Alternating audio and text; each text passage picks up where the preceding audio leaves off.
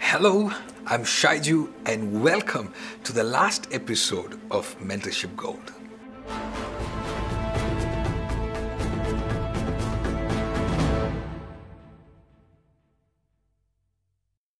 Even though what I've shared is not much, I have always left struggling with the thought of whether if this is for personal consumption or a public discourse.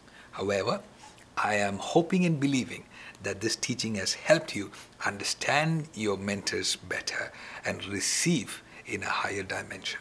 Each of us must choose to live out our convictions and figure out whether it works or not. And yet, I share this in hopes that it would make somebody's journey a little easier. So, if you have not already done so in the last episodes, I hope that you will take time to leave a comment on this one episode. On another exciting news, all this information and much more will be made available on our exclusive app.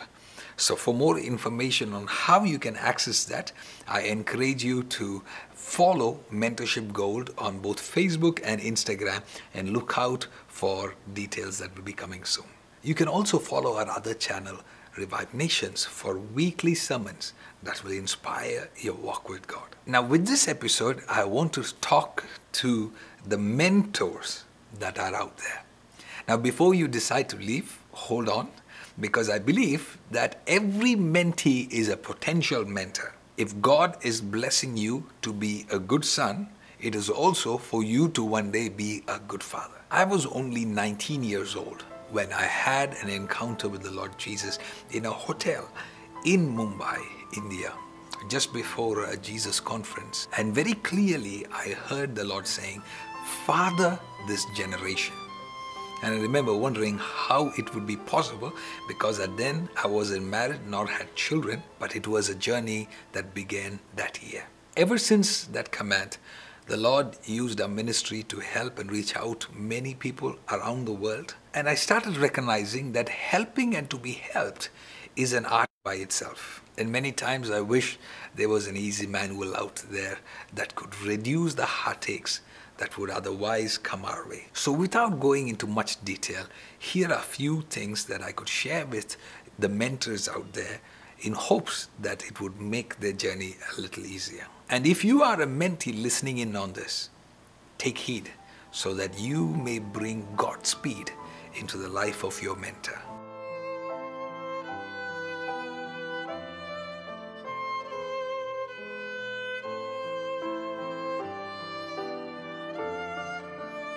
Life has taught us that some of the most expensive stones are not found in the clouds. In fact, they are found in raw dirt. If you, as a mentor, find somebody whose head is caught up in the clouds, hear twice or even thrice before you try to help that individual, because those are the ones that will give you the most heartache. Any mentee that is serious about going a long way should be somebody that has humbled themselves before the Lord and are ready to be helped. It is also a fact that when you are trying to pull out somebody from the dirt, that the chances are that you yourself can get dirty. So make sure that those whom you want to help are desperate enough to get out of the dirt themselves.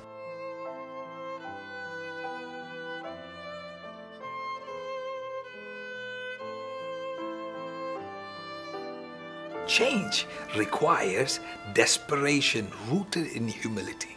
When the individual does not see the need for change, they will then begin to find the hand that reminds them their need to change. Sometimes mentors can be surprised and confused on why somebody would try to fight those that are helping them change.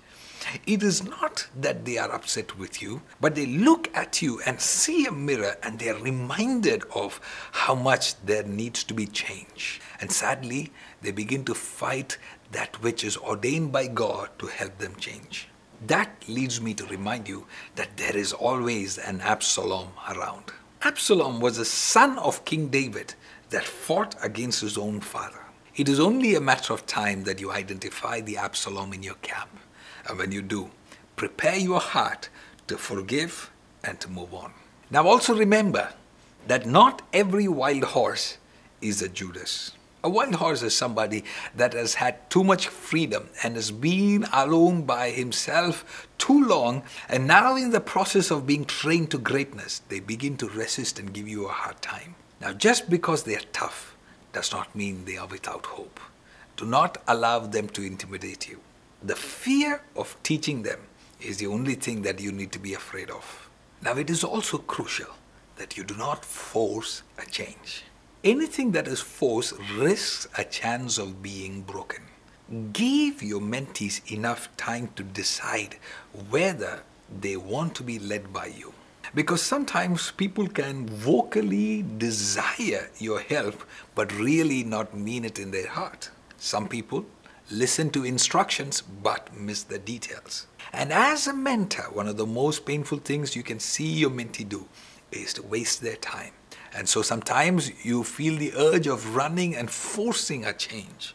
Notice that Jesus knew the heart of Judas and yet he resisted forcing him to change because Judas had an opportunity many times to come forth and share his weakness and flaws with Jesus, and yet he chose to hide it from Jesus. In fact, towards the end, when Jesus prophetically revealed his intentions, it did not lead Judas to repentance. In fact, it accelerated the rebellion and betrayal. So discern the heart of your student before you rush to go out and help them. Next, don't deal with the problems that you see on the surface.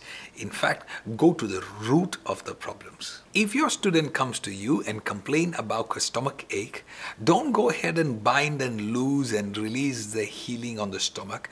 Instead, look to what they may have eaten that caused that pain or what habits do they need to change? What is the internal issue that has caused that pain? Because pain is a symptom of a deeper issue. So, knowing the root of the issue is the fastest way than going in circles and dealing with the chaos on the outside. Next, before you leave the 99 sheep and go after one, every mentor needs to understand the difference between an arrogant prodigal son and the truly lost sheep. Many pastors and leaders are drained in life because they were hijacked by issues that they should have never allowed in the first place. There are some sheep that are worth pursuing when they are genuinely lost. There are other sheep that are worth waiting for until they return. And there are some other sheep that will bless you with their absence. Knowing the difference will save you a lot of time and heartache. If only we could have another episode on that difference. Next, don't overfeed them. I want my son to grow like me, walk like me, work like me, and even eat like me. But if I were to feed him everything all at once is the fastest way to choke him. Just because I love him does not mean I let him drive my car. Take time to identify the class of maturity that your sons and your mentees are in. Don't rush them to the seats before it is time. And time is a great revealer of all. Don't let your sheep guilt trip you. There are times when a sheep has high energy and the shepherd is ahead of them, leading them with great joy and enthusiasm. But there are other times when the sheep's morale is low and they are weaker than other times, and at that time the shepherd leads them from behind. But it is a fact that you cannot deny that the sheep will dictate the time taken to reach the promised land. As anointed Moses was, he could not lead everyone to the promised land. As powerful Jesus was, his disciples deserted him. As perfect God was, Lucifer still rebelled against him in heaven. So, pastor, leader, I want to say take it easy. Learn to let go and go. Keep growing, irrespective of whether people understand you or not. Keep moving forward, even if those around you do not fully understand you. To remain stagnant, to accommodate those who are not willing to move forward, is to be living dead. It is a fact that even if you are on the same side, if you go forward way ahead, people on your same team will misunderstand you to be their enemy and begin to shoot you in the back.